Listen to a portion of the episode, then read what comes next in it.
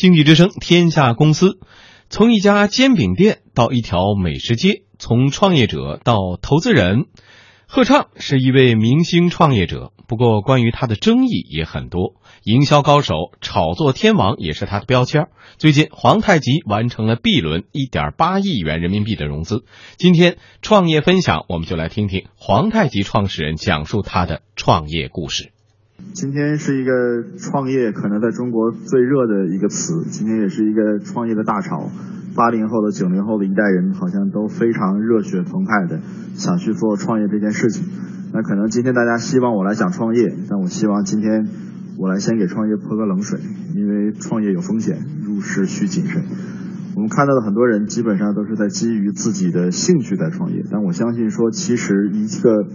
创业的事情能不能成功，其实真的跟你的兴趣没有太大关系。它根据你的个人的经验所积累的能力，可能是第一个关键条件。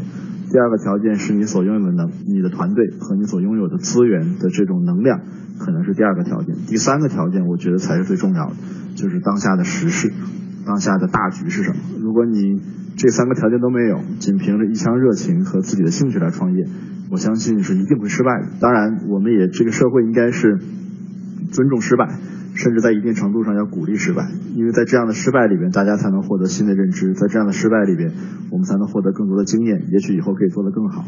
那说回来，黄太极这件事情，就是就跟我刚才的泼的三盆冷水一样，就是我为什么要做皇太极，或者我为什么要做煎饼果子这件事情。刚才的介绍里面也讲，我之前的职业经历都是在互联网公司里面工作。我在大学里面学的是设计。那我其实，在零九年就已经开始创业，也是在上海开始。那个时候是帮叫莫瑞萨奇 and Charles Saatchi，就是萨奇兄弟，一个英国的跨国广告公司，在中国做它的分公司。那这件事情，这个创业实际上跟我之前的职业经历是非常的高度相关的。那这也是能发挥我的优势的。但是当我去做煎饼果子这件事情的时候，我身边绝大部分人是不理解的，甚至是不接受的，就觉得你这个事情太扯了，是不大可能能成的。但是我反过来问他们说，说那难道我一个这么喜欢吃煎饼果子的人，就不能吃到一个像人家洋快餐做的一样煎饼果子吗？难道说我想吃快餐的时候，我就真的只有汉堡、薯条可以选择吗？当我问到这个问题的时候，大部分人都说，哎，是啊，那这件事情是有希望。所以可能我觉得大家如果去真的想去创业的话，不如多问一些身边的朋友类似的问题。如果你得到的答案都是大家反对你去做，但是得到的答案的另外一部分是说大家觉得这件事情很有市场，但是没有人去做，我倒反而觉得你获得的反对越多，你做成这件事情的希望可能越大。往往是那些我们听到身边的朋友都说这件事情可以行，你好好干吧，肯定能成。但是好像以我的经验看起来，这种事情反而会成不了。所以那个时候我来做煎饼果子这件事情，是我自己认为我在品牌的营销能力上，在对于品牌的理解上，应该是比当时中国市面上所有卖煎饼果子的人强。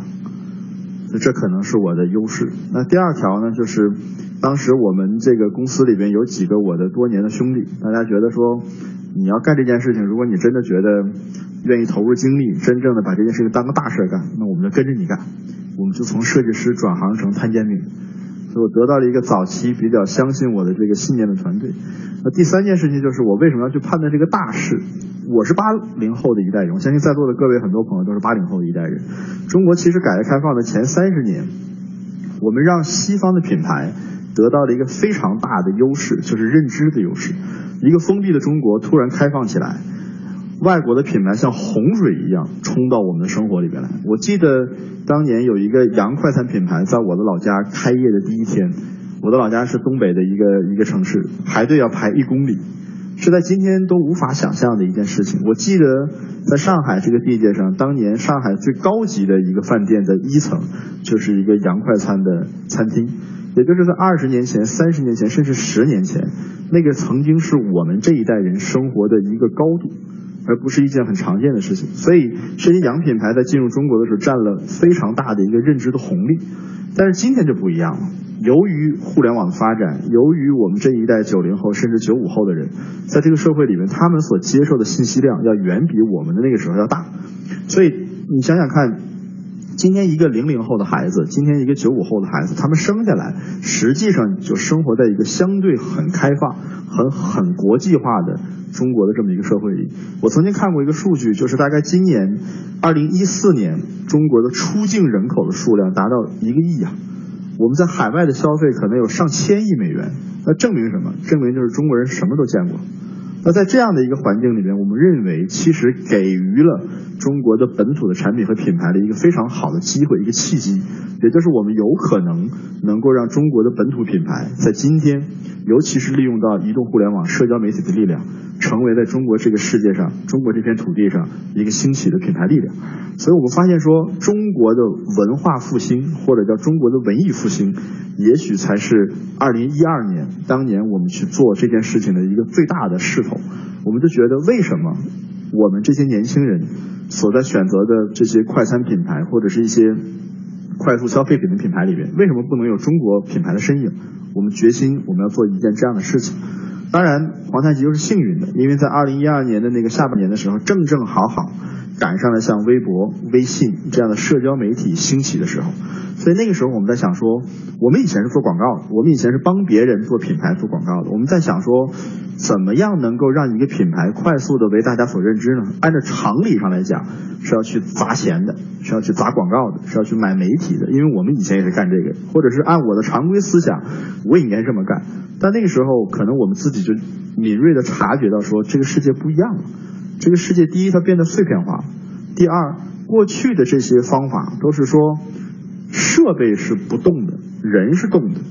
但是后来发现，到了移动互联网之后，设备反而是不动的，人是动起来因为我们的人是拿着设备走，也就是我们可以带着我们的手机，随时随地的可以去上网。我们的网速也变快了，我们分享更多的东西。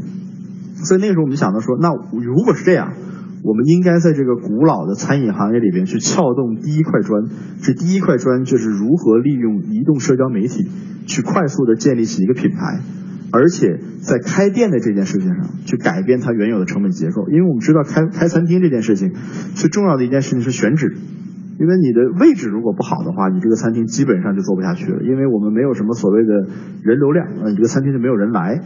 那那个时候我们想说，如果说社交媒体的力量这么强大，那我们一定能够利用它的优势，就是去一个不太有人的地方，花非常便宜的钱去租一个这样的小店，但是通过社交媒体自己建立品牌的力量，通过营销的方式，能够把更多的人引流到这个地方来，来这里吃煎饼。也许这个方法可行。后来我们就做了这件事情，后来发现这件事情做成了，这件事情大概用了差不多一年的时间。当时有非常多的人跑来皇太极的店里边去吃煎饼，但他们做了一件最重要的事情，就是几乎每一个人都举着一个大煎饼和自己合影，然后发到朋友圈或者发到微博里。所以我那个时候看到有非常多的人跑到我的那个小店里边，二十个平米只有十三个座位去拍照的时候，我们内心当中是很是是狂喜的，就是我们真的觉得我们成功了，因为我们真的觉得让当下的年轻人愿意跟煎饼果煎饼果子合影了。这件事情在以前是没发生过的，应该你们也没很少看到说今天的朋友圈里面有谁去吃一个我们著名的洋快餐，然后拍个照跟你说我在吃某某洋快餐吧，对吧？那这件事情可能也是一件很不大发生的事情。但是我们真的把一个中国最接地气的，可能是中国门槛最低的一个土到不行的一个中国的小吃产品，一个煎饼果子，把它变成了年轻人当下的一个时尚。把它变成了年轻人的一个社交货币，变成了年轻人愿意在他的社交媒体上变成一个个人符号而去跟别人分享的东西。所以我觉得皇太极的一点零版本，也就大概是从二零一二年的八月份到二零一三年的八月份的时候，我们做完了皇太极的一点零版本。当时他的任务就是改变大家对煎饼果子这种老土的产品的认知，让它变成当下年轻人。移动互联网时代生活的一个时尚的符号，那这件事情我可以拍着胸脯说皇太极做到，即使到今天皇太极依然是那个符号。但这个时候我们也陷入一个困境，这个困境就是第一，我们不能天天守着这一家小店啊，当时是蛮辛苦的，每天起早贪黑的就为了这一家小店。那如果我们想把这件事情做大，我们要开第二家、第三家，甚至第一百家、第两百家，我们的团队在哪里啊？没有人啊。当时就我一个人和我们家当我们叫皇太极的二当家刘磊，也是我以前的同学，也是我之前创业公司的一个合作伙伴。我们两个每天累的眼睛都跟熊猫一样。我那个时候我的体重瘦了三十斤，我说要是再这么下去的话，咱哥俩在开第二家的时候基本上就得进棺材了，就肯定看不下去了。所以那个时候我们意识到了团队这个问题，就是你真的没有办法用自己的力量去复制在第二家店。但我们比较幸运，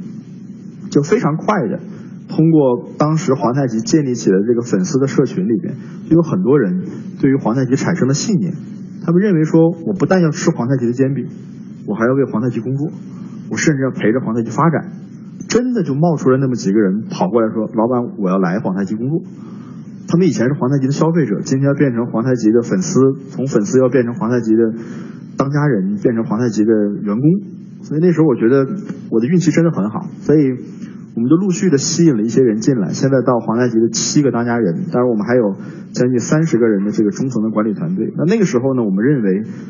我们要在那一刻开始就去建立皇太极的品牌或者叫企业的文化，因为这会影响到我们在未来可以招到什么样的人。因为那个时候我自己觉得，其实坦白说，一个创始人能够找到一个比他能力强的人，这件事情是很少发生的。也就是一个创始人，或者是这个老板，或者是我合唱个人，在当时看起来，我就是皇太极的能力上限。也就是我自己能成长成什么样子，这家公司就能成长成什么样子。所以那个时候我内心是有非常巨大的恐惧的，而且那个时候我们在市场上也面对了很多的争议，面对了很多的质疑。大家可能说我们过于营销，大家说我们所谓互联网思维是假的等等这些。但那个时候我我自己内心在问自己说，就是贺章你自己相信黄太极有一天会变成一个特别伟大的公司吗？你相信这件事情能做大吗？我相信还是能的。那那个时候我就问自己说，那你缺少什么？如果你是这个公司团队的能力的上限的话，你真的认为今天的你足以把皇太极这一家小店变成一千家，变成一万家门店吗？我觉得我不，我根本不会的。我记得有一本书叫《异类》吧，那上面说叫一万个小时，任何人只要做到一万个小时，他就一定可以成为这个领域的专家。后来发现说我还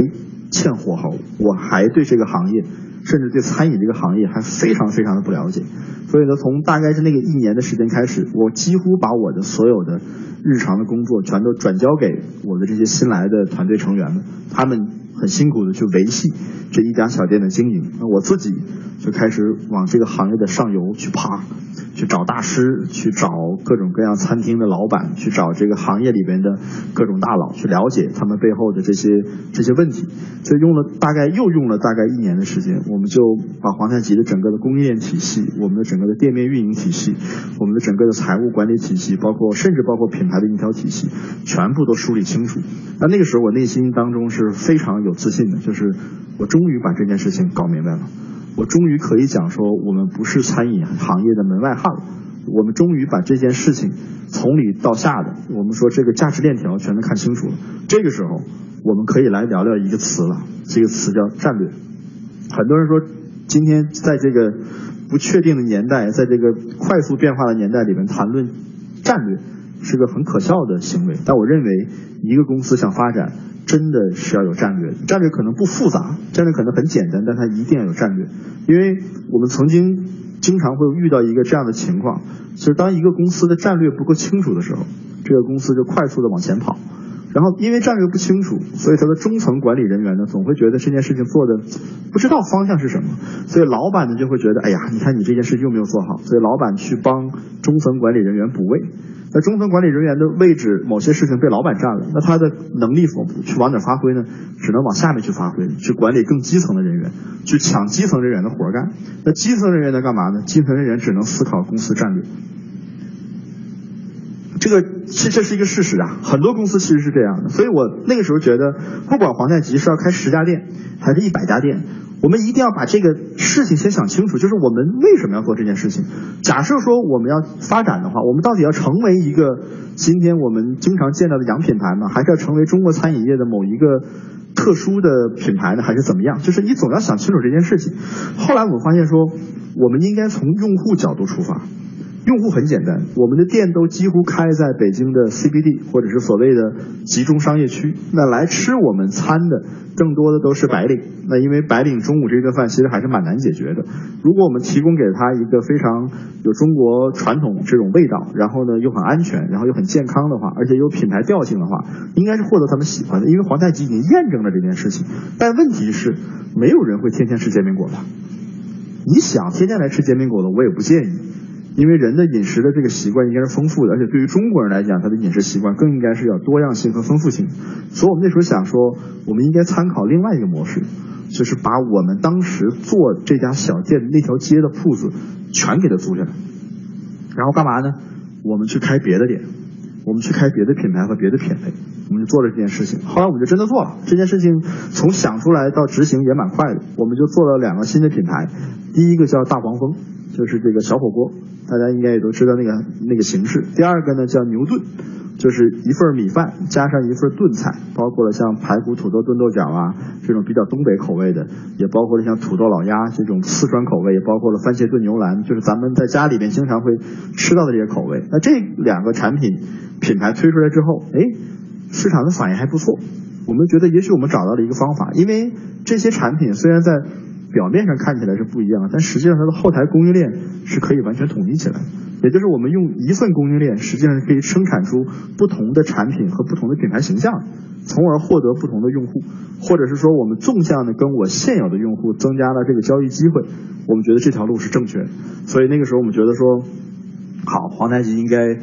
可以大踏步的向前了。这个时候我们就开始去开分店。我们就在北京和上海大概开了四十家分店，全都是直营的。就这个增长速度对于我来讲，我觉得也是很惊人的。因为一个刚刚做餐饮行业两年的团队，突然在北京、上海，那时候包括成都和重庆又开出了这些更多的直营的分店，其实对于整个公司的管理压力非常大。我们的员工人数迅速的扩张到了将近八百人。但那个时候，我们就坚持两件事情。第一个事情就是我们不空降任何管理人员。皇太极到今天为止几乎没有从外部招聘过任何管理人员，我们只要求内部成长，就是任何员工几乎现在无论他是在管理岗位上多高，几乎全都是从摊煎饼做起来，也就是从最基层的工作一层一层的往上上。那第二件事情就是我们要求你只要进来皇太极，不管你以前的背景是什么，你都先去摊煎饼，你先摊三个月煎饼。谈完的这些东西之后，你对于整个的生产、对产品环节了解清楚之后，我们再来根据你的能力去分配你的职能部门。所以在这个坚持的过程里边，我觉得其实一个公司啊，在早期去比较快速扩张的时候，当然我们不能说每个行业啊，以我们的这个行业来讲，我觉得一个公司的文化非常的重要，因为它几乎是你未来可以扩展的基石。那做完这件事情之后，我们基本上就到了皇太极的二点零版本，就是我们做了所有的这些多品牌，我们用了多品牌的这个策略去发展这个公司。但今天站在这儿，我来回想的话，我认为皇太极犯的最大的战略错误也是这件事情，因为我们在做这件事情所谓的这个战略的时候，我们依然没有逃开餐饮这个行业最大的那个魔咒。这个魔咒叫什么呢？这个魔咒叫做边际成本。这件事情是非常重要的。为什么？假设你开了一家店，这家店可以一年盈利一百万，明年你想盈利两百万，怎么办呢？你只能再开一家店。但问题是，你开这第二家店的钱哪里来呢？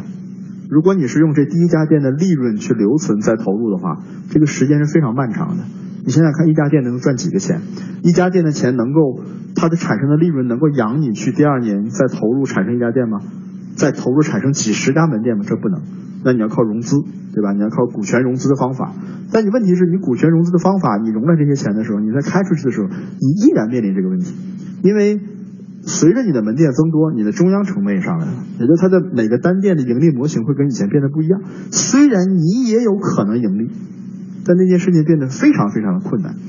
我们当时就在想说，我们如何去管理我们的这些门店呢？我们就找到了一个数值。这个数值呢，这个参数呢，是来自于世界上最大的快餐公司，他们这个数值管理门店叫做每小时每员工订单量，